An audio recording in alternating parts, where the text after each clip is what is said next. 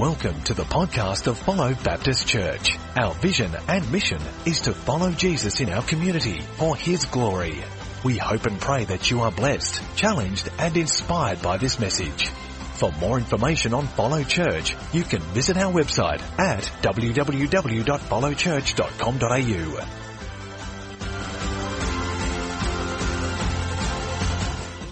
We're uh, going to look at the word of the Lord today. So Genesis chapter 3, if you have your Bible with you. If you don't have one with you, uh, there's Bibles all along the centre of the aisle. Uh, please feel free to grab one of those.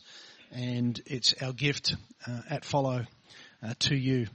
Genesis chapter 3, we're going to read as we continue our study today. Verse 1. Now the serpent was more crafty, and I'm reading from the English Standard Version. Now the serpent was more crafty than any other beast of the field that the Lord God had made. He said to the woman, Did God actually say, You shall not eat of any tree in the garden?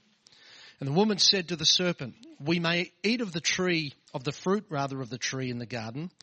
But God said, You shall not eat of the fruit of the tree that is in the midst of the garden, neither shall you touch it, lest you die. But the serpent said to the woman, You will not surely die. For God knows that when you eat of it, your eyes will be opened and you will be like God, knowing good and evil. So when the woman saw that the tree was good for food and that it was a delight to the eyes and that the tree was to be desired to make one wise, she took of its fruit and ate. And she also gave some to her husband who was with her and he ate. Then the eyes of both were opened and they knew that they were naked and they sewed uh, uh, fig leaves together and made themselves loincloths. Verse 8. And they heard the sound of the Lord God walking in the garden in the cool of the day. And the man and his wife hid themselves from the presence of the Lord God among the trees of the garden. But the Lord God called to the man and said to him, Where are you? And he said, I heard the sound of you in the garden and I was afraid because I was naked and I hid myself. And he said, Who told you that you were naked? Have you eaten of the tree which I commanded you not to eat? The man said, The woman whom you gave to be with me.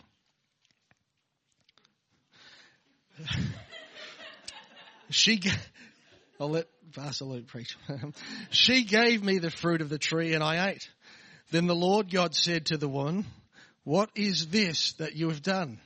And the woman said, The serpent deceived me, and I ate. And the Lord God said to the serpent, Because you have done this, cursed are you above all the livestock and above all the beasts of the field. On your belly you shall go, and dust you shall eat all the days of your life. Verse 15, I will put enmity between you and the woman, between your offspring and her offspring. He shall bruise your head, and you shall bruise his heel. To the woman he said, I will surely multiply your pain in childbearing. In pain you shall bring forth children. Your desire shall be for your husband, and he shall rule over you. To Adam he said, Because you have listened to the voice of your wife, and have eaten of the fruit of which I have commanded you, uh, you shall not eat of it. Cursed is the ground because of you. In pain you shall eat of it all the days of your life. Thorns and thistles it shall bring forth for you, and you shall eat the, the plants of the field. By the sweat of your face you shall eat bread, till you return to the ground. For out of it you were taken, for you are dust, and to dust you shall return. verse 20. The man called his wife's name Eve because she was the mother of all living. And the Lord God made for Adam and for his wife garments of skins and clothed them. Then the Lord God said, Behold, the man has become like one of us in knowing good and evil. Now lest he reach out his hand and also take of the tree of life and eat and live forever. Therefore the Lord sent him out from the Garden of Eden to work the ground uh, from which he was taken. And he drove out the man uh, and at the east of the Garden uh, of Eden, he placed the cherubim and a flaming sword that turned every way to guard the way of the tree of life. This is the word of the Lord. Well, church, is uh, very easy as Christians to find ourselves in a bubble. to surround ourselves with people who we like, people who are like us, people that think like us, look like us, act like us, speak like us. But one of the things I love about Follow Baptist Church is that we're a church full of people that don't want to just stay in the bubble. We really want to step outside of the bubble and we want to uh, meet people in our local community. We want to ha- have an impact on their lives and we want to make a difference in the world around us. But you know, it's not until you step out of the bubble, uh, like we did this Tuesday and Thursday night at Burke Park, that you realise the extent of brokenness in so many people's lives. There's so many people out there that are struggling. People with a lack of food, people with no place to live, people who are isolated, hurt, lonely, sad, and lost. And even though the issues of the world are magnified in an environment like that, we actually don't have to look that far. We simply only have to look at our own lives to see that we are, in many ways, broken people. Personal pain, broken relationships in our lives, tragedies, ill health, frustrations, and of course the constant battle that we have with sin. We're broken people. And so the question is, how do we get to this point? Particularly on what we've talked about in the last few weeks in the book of Genesis. Uh, up until this part of the story, things are going incredibly well. Adam and Eve, the first humans living in the Garden of Eden, uh, living in literally what they, what is called paradise. They have everything they need. Everything they need to live, everything they need to enjoy life. They are flourishing in every sense of the word. I love that word, flourishing. They are flourishing in every single way. They have intimate and harmonious relationship with each other. They have unbroken relationship with God. And it's really a beautiful picture. In fact, in a lot of ways, it's a picture at many levels that we can't connect with. Because the truth is that every second that we've existed here on planet Earth, we have lived in a world that has been tainted and tarnished by the impacts of sin. And it affects our lives in really big ways, all the way down to the very smallest things in our lives, so much so, I don't think we even realize it because we've never known any different. And yet Adam and Eve were living in this kind of environment. Unbroken relationship with God and with one another. And so how do we get here? From where Adam and Eve were. Well, today in Genesis chapter 3, we come to a moment where we read about the fall of mankind. We come to a moment in history where sin first enters God's very good creation. And so every problem we see today on earth, every uh, bad news news bulletin we see on the TV, every crime that's committed, every bad, uh, every struggle we have, every murder, every abuse, every act of terrorism, every evil thought, every bit of pain and suffering and injustice, it can all be traced back to this one moment in history that we're reading about today. The fall of mankind. A few years ago, I was a carpenter and I was working on a building site. And one day I was up on a ladder and I was trying to put a wall together and I was holding onto the stud, which is the vertical bit of timber, and I was trying to nail um, through the top plate, which is the horizontal bit of timber, into the stud.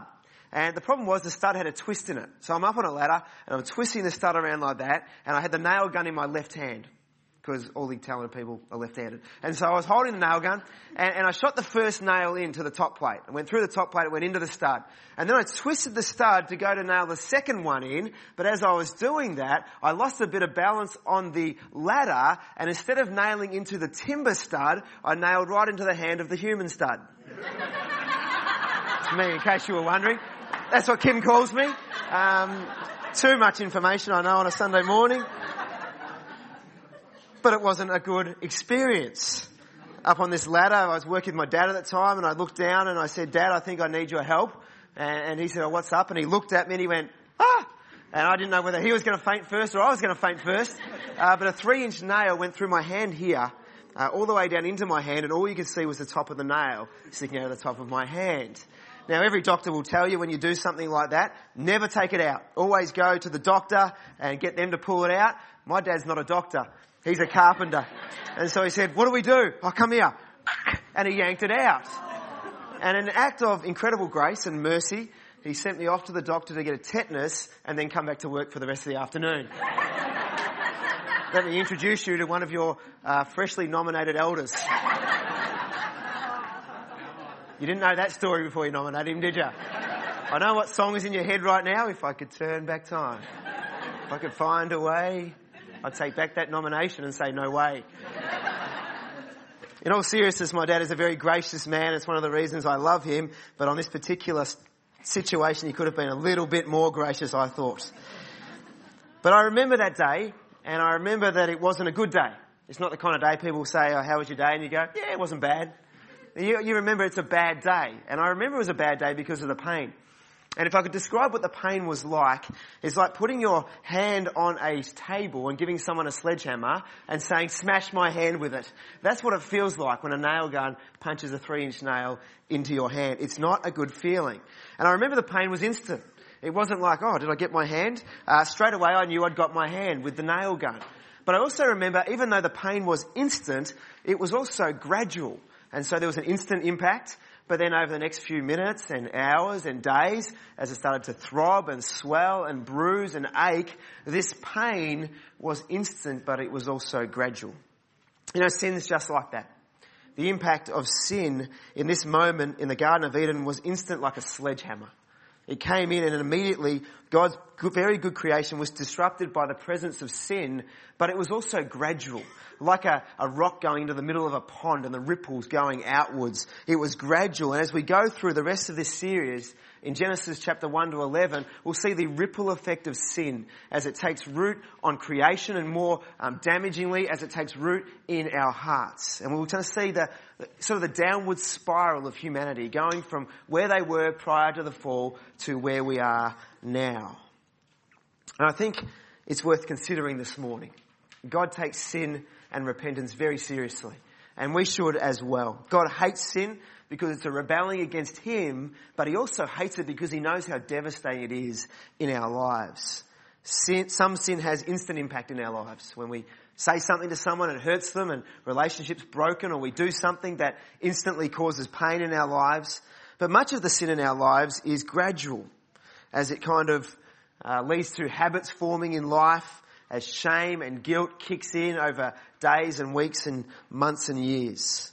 And so sin is something that each of us need to take incredibly seriously. And also repentance, that we come to God regularly to, to ask for His forgiveness for the sins we commit.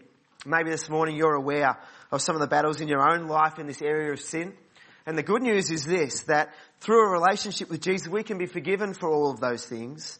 But He can also help us to conquer the power of sin and the power of death in our lives. So my prayer today is that the Holy Spirit will be working in each of our hearts and kind of highlighting in each of our lives some of those areas that need to change.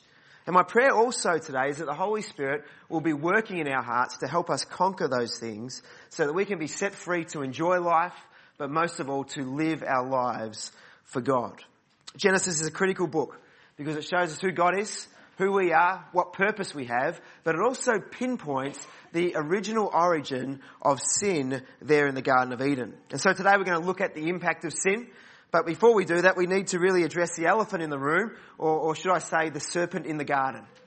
Who is this creature?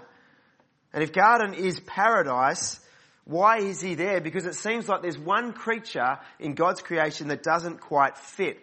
And it's the serpent who we're introduced to in verse 1 of chapter 3. It says that the serpent was more crafty than any of the wild animals, and it becomes clear in the story that he's able to communicate with Eve, and his purpose is to deceive her. And so who is this serpent? And why is this creature in a garden that God said was very good? Well, to answer the first question, I think um, Scripture confirms that the, the serpent is Satan, or at least a representative of Satan's. And so uh, every scholar will basically agree on one of those two points. This is either Satan embodied or it is a representative of his. But the question is, was Satan part of God's creation? If God's the creator of all things and we see this serpent or Satan who is full of evil and deceit trying to trick these human beings, is it possible that God created Satan? Well, I believe yes, he did. But I don't believe he was like that when God created him. And so what led to this point? Well, there's many scholars that, that argue about this, but one of the popularly held views is that originally um, Satan was Lucifer, and Lucifer was one of God's chief angels. In fact, he was the angel that was kind of in charge of worship. But the problem with Lucifer is that his pride became his downfall. Because he didn't want to worship God, he actually wanted to be God. And so in Isaiah and Ezekiel we read passages that kind of imply that, that Lucifer actually rebelled against God along with a third of the angels and they were cast out of heaven. Now the important thing really isn't how he got there in the garden. The important thing is to know that he is really here now. It's important to know that we face a real enemy and his mission is to steal, kill and destroy from our lives. And so we need to be on guard and we need to take a stand against the evil one. But I do think this story of, of how he came to fall from heaven is consistent with what we see in the garden. Because what we see is that Lucifer wanted autonomy from God. He didn't want to be under God's rule and reign. He wanted to be God. And as we look at the account in the garden, this is the exact same thing that he tempts Adam and Eve with. That they could be independent from God, that they could be like their own God. Now, in verse 1 it says, Now the serpent was more crafty than any of the wild animals the Lord God had made. He said to the woman, Did God really say that you must not eat from any tree in the garden? The woman said to the serpent, Well, we may eat fruit from the trees in the garden, but God did say, you must not eat fruit from the tree that's in the middle of the garden, and you must not touch it, or you will die. You will certainly not die, said the serpent to the woman, for God knows that when you eat from it, your eyes will be open and you will become like God. The very same thing Lucifer fell for, he's now tempting Adam and Eve, that they can eat of this fruit on a tree a bit like that, and they could become like God. Now there's a couple of interesting things in this part of the story um, about how Satan works and also about how we often respond. Firstly, Satan um, tempts Eve to question the goodness of God's word. Did God really say? And if he did really say, then he only said it because he's trying to withhold from you. He's lying to you. And he knows if you eat that fruit, you'll become just like him. Do you know that the devil is so predictable? And do you know that he still works exactly the same way today? And he still tempts us at times to question the goodness of God's word. We ask questions, I know all of us have been at this time before where we ask questions like this. Is God's word really good? Is it trustworthy? Is it really true? Is it relevant to my life? Does it really mean was it what it said? Does it actually work in my life today? And so he tempts us to question God's word. And I think if there's one thing the devil would really love to do, it's to get God's word out of our churches. It's to get God's word out of our hearts. It's to get God's word off our lips. And by and large, he's doing a very good job in many churches around and about. That's why at Follow, Bible teaching and training is one of our DNA core convictions. We want this book to be central in all that we do because we believe it's living and active. We believe it's the word spoken by God. We believe it'll transform our lives, that it's useful for correcting and rebuking and challenging and changing and transforming from the inside out. And so we want to keep it central in our church. We want to keep it in our hearts. And by the power of the Holy Spirit, we want it rolling off our tongues. And yet the devil tempts us to question God's word. How do we often respond to this temptation? Well, I think we often respond exactly the same way as Eve did. We often tend to elevate God's commands or his strictness at the same time downplaying his goodness. I want you to notice here that the woman said to the serpent, we may eat from the fruit of the trees in the garden, but God did say, you must not eat fruit from the tree that is in the middle of the garden, and you must not touch it or you will die. What she says is only partially true. Because when we go back to Genesis chapter 2, it's true that God said not to eat from the tree in the garden, but he didn't say anything about not touching it. And so what's Eve doing? She's focusing in on the strictness of God and at the same time losing track of the fact that she's living in paradise. And everything she has has been given to her by this God who is good. So often the same with us. We elevate God's commands and his strictness and we forget about how good he is in our lives. For those who have children, you have probably seen this in your own kids. If you go to a playgroup regularly, you will see that there's a million toys there. And uh, there's many toys that kids can play with, but what's the one toy they want? They want the one toy the other kids got. Right? The one toy they can't have is the one toy they want. It's the same at home. You can buy them every toy on the planet and you can say to your kids now, when they're young, you can go and play with any toy in the house, just do not touch the oven. What are they fascinated by? They want the oven. It's like a magnet. It's like, must touch the oven, follow the light. I must touch it, must touch it. And they want to touch the oven that you've told them not to touch, even though they have everything else they could possibly imagine. You know, sin's a little bit like this. In verse 6, Eve saw that the fruit tasted good. It looked good. And she thought that it would make her wise. And we've got to be honest, sometimes sin tastes good. Sometimes it looks good and sometimes we fall for the trap of thinking that somehow if we go ahead with that sin, it's going to make our lives better, although it will only ever lead to destruction. This is a trap and it's the same predictable devil setting the same predictable trap. But if I say to my kids, don't touch the oven, does it make me a bad parent? No, it makes me an incredibly good parent. Because I know that if my kid touches the oven, it's going to cause damage. I know it's hot. I know it's going to cause hurt. And so what I want you to understand today is this, that God's commands and God's goodness actually go hand in hand. Deuteronomy chapter 10 says this, and now Israel, what does the Lord your God ask of you but to fear the Lord your God, to walk in obedience to him, to love him, to serve the Lord your God with all your heart and with all your soul, and to observe the Lord's commands and decrees that I am giving you today for your own good. 1 John chapter 5 verse 3 says, this is love for God, to keep his commands, and his commands are not burdensome. God is good. And this command given to Adam and Eve in the garden about this tree was there to protect them from the devastating effects of sin, and yet they failed to realize how good God was, and they listened to the devil, and sin entered God's very good creation, and the results have been devastating. And so let me outline three of those results of sin from today's text. The first one is this, that sin separates us from God. This is the first and most devastating effect of sin. That it separates us from the God who created us. The same God who created us in His image to enjoy relationship with Him, now our sin separates us from that God. Now prior to the fall, you'll notice that the relationship between God and the human beings was unblemished. It was innocent mankind in relationship with a holy God chapter 2 shows us clear communication between Adam and Eve and God. And, and we see the innocence of Adam and Eve meant that there was no guilt, there was no shame, because there was nothing to hide. And I think the pinnacle of this relationship is seen in the last verse of chapter 2 where it says these words. The man and his wife were both naked and they felt no shame. Now, let's just contrast that in the garden, in paradise, everything they could ever want, need, dream of, imagine, living in innocence. They're naked, they don't care, it's all hanging out, there's no sense of shame, there's nothing to hide. Now let's compare that now to Genesis 3, just a few verses later. Verse 7 of chapter 3 says these words. Then the eyes of both of them were opened, and they realized they were naked. Ah! So they sewed fig leaves together, and they made coverings for themselves. Then the man and his wife heard the sound of the Lord God as he was walking in the garden in the cool of the day. And they hid from the Lord God among the trees of the garden. But the Lord God called out to the man, where are you?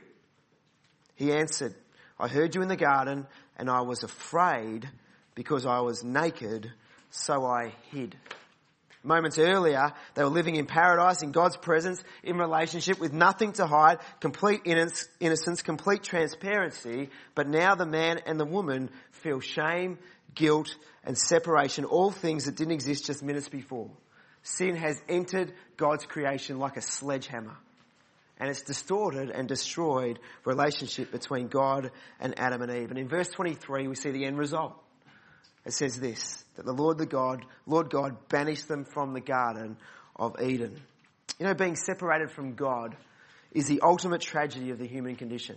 Why? Because God is love. God is the giver of every good and perfect gift. God is the ultimate source of joy. He's the ultimate source of hope. He's the ultimate source of love. He's the ultimate source of relationship. And by our sin, we have separated ourselves from that God. It's an absolute tragedy of epic proportions. Sin separates us from God. Secondly, sin separates us from each other we can all acknowledge that relationships in our lives, even the best relationships in our lives, take constant work. I have a great relationship with Kim. We have a great marriage. And um, I'm happy to say in front of all of you here today that we, we never raise our voices in our home. It's, it's often, it's most of the time harmonious. Uh, we, we love each other. We get on well with the, with Kim and with the kids, and it's a wonderful environment to live in. But occasionally, some tension does creep into the relationship. And, the reason it creeps in is because Kim can sometimes be wrong. we wouldn't verbalise that, would we? Although I just did we wouldn't usually verbalise that, but let's be honest today, that's what we all think, isn't it? If there's a problem in a relationship with your husband or your wife or your kids or your friends, it's not me because I'm perfect. It's them. And it's 100% them and it's 0% me. Let's be honest, that's what we think. Where does that attitude come from? It comes from sin. And we see it instantly in the garden prior to the fall, there's this beautiful, harmonious, self-sacrificial relationship where the man and the woman live for God and live to serve one another.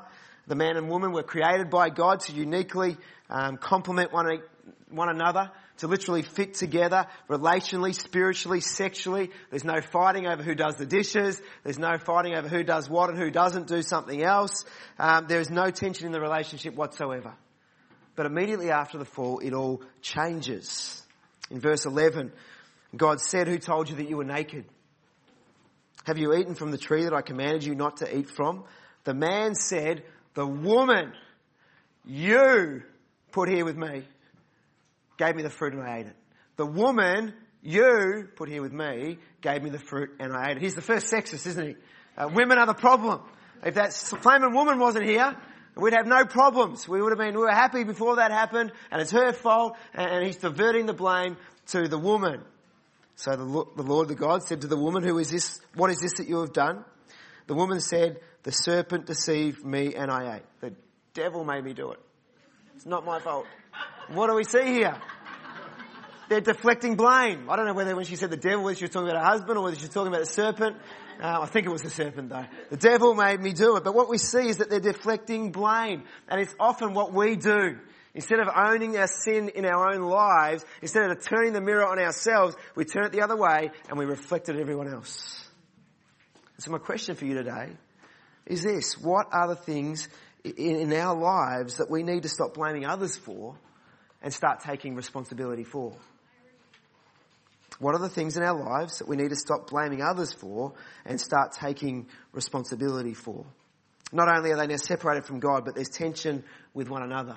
And as the chapter goes on, as it progresses, we see their relationship unravel. In verse 16, God says to the woman, your desire will be for your husband and he will rule over you. No longer is there this harmonious, self-sacrificial relationship, but the relationship between the man and the woman has become strained and, and stretched and destroyed by the presence of sin. Sin separates us from God. Sin, sin, separa- sin separates us from one another sin also distorts God's design. We talked about this last week in regards to work. God's given us work. It should be something that brings us great purpose in life. It should be something that brings us great joy in life. But because of sin, that has now been distorted. It's become a lot more difficult. In verses 17 to 19 of today's passage, it says that work will become a lot harder. There will be thorns and thistles. There will be sweat and painful toil for the man. We have already seen that relationships now broken between God and with each other, that God's design for relationship has been destroyed. And we also see that God says to the woman that she'll now have great pain in childbirth. A constant reminder every time a child is born of the impacts that sin has had on this creation and on our lives. The paradise we were designed to live in has now been lost instantly and gradually to the point where the apostle Paul says that all creation groans under the impact of sin awaiting its redemption. Now I could finish the message there. And we could all go home completely discouraged, sit on the couch, cry for the rest of the week, mope around for the rest of the week, and come back next week. And I don't want to do that because I'm still on a high from St Kilda betting Geelong last night. And so, had to get that in there somewhere. And that was the perfect opportunity. But I could finish right here and it would be kind of depressing. Where would the hope be? One of the things I love about God is this, that in the midst of the darkness, in the darkest times in our lives, where is God? He's right there in the midst of it, bringing hope and life and a light at the end of the tunnel. And I love that about God, that He never leaves us or forsakes us when we are in Christ. He's right there in the midst of it. Mark Dever says that Genesis chapter 3 to 11 is about God's judgment. But I've got to say I disagree. I think it's about so much more than that. It's about God, it's about our sin, it's about God's judgment, and it's about God's incredible mercy. In fact, the ultimate story of the Bible is exactly that. Our sin, God's judgment, God's mercy, our redemption. And this portion of scripture is really a, a mini narrative within a much bigger story. What we see in these chapters is really reflective of what's happening in the whole Bible. Sin, judgment, mercy, and it finds its climax in the mercy of God expressed through the sacrifice of His Son at the cross of Calvary. This was the, the darkest day in history in Eden apart from the cross. And yet on the darkest day, God's light shines through and brings us hope. Because Jesus at the cross died for each of us. And even though we deserve to be punished for our sin, God stepped into the breach and he stood where we deserve to be and he absorbed the wrath of God and he paid the penalty of our sin and he stretches out his hands and he says, in me there is new life. That's incredibly good news. That's the gospel that Jesus has died for us and in Him we can be saved, we can be reconnected with the God who created us. And as we reconnect with God the Father, we will start to find the joy, the love, the purpose we were created for. And not only that, but we can hold on to the promise of God in Christ that when He returns, what has been lost at the fall will be returned. That's incredible. Because we don't deserve it. And yet God died in our place. Jesus will reverse both the sledgehammer and ripple effect of sin.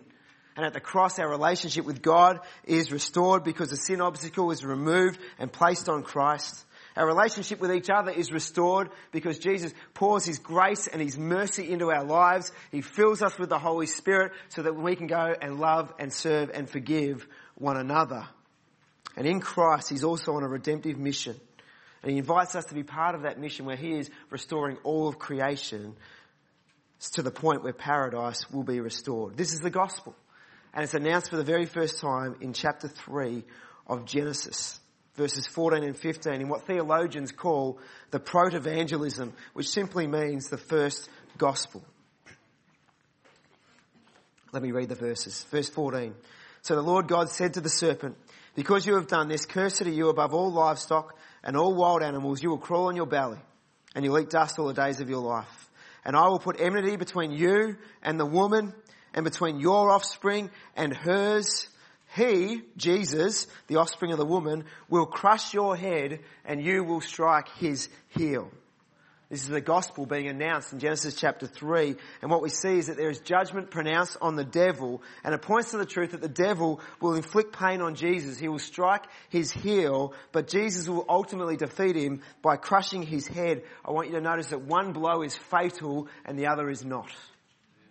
If you've seen um, the Passion of, Christ, Passion of the Christ, you might remember the scene where Jesus dies on the cross. And you might remember the devil kind of screaming out in victory or so he thinks, thinking that he has killed Jesus, the Son of God. Only to see Jesus rise from the dead three days later and to realize that he has been defeated because Jesus has demonstrated through his resurrection that he has power over sin and he even has power over death.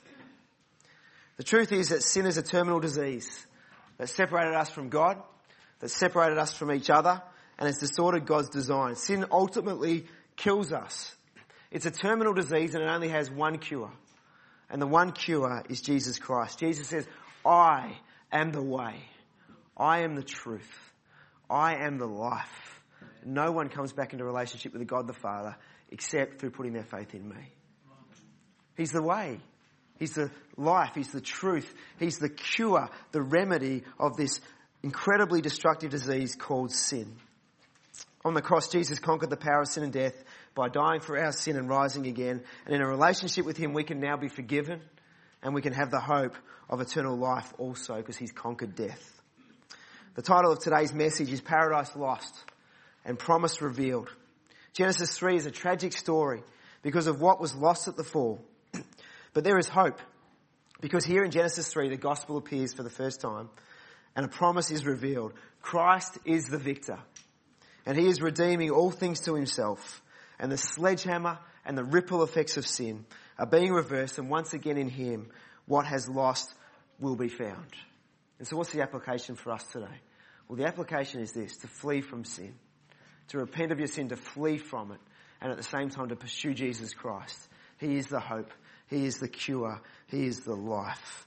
And so I want to finish by encouraging you today to put your faith in Him, not just for this life, but for all eternity. Let's bow our heads and we're going to pray. Lord God, we uh, know that life is difficult so often. So many struggles, so much pain, so much tragedy, so much evil. We see it in the world around us. We see it in our own lives. And Lord, we know that your word points to why we are where we are. And it points to sin and the devastating effects of sin. And so Lord, today we want to repent. We want to come before you and say sorry for all of our wrongdoing. At the same time, we want to thank you and, and say thank you for what you did at the cross, that you died in our place. And that when we accept what you did for us, we don't have to die for the sins we've committed, but we can have the hope of eternal life in you. It's the most incredible thing. It's what makes Christianity so wonderful. It makes the gospel so powerful. And so today, Lord, I pray that you would help us to leave this place inspired and encouraged by your word and inspired and encouraged to live for you because we've been set free from the sin that destroys our lives. And so we thank you for all this in Jesus' name. Amen.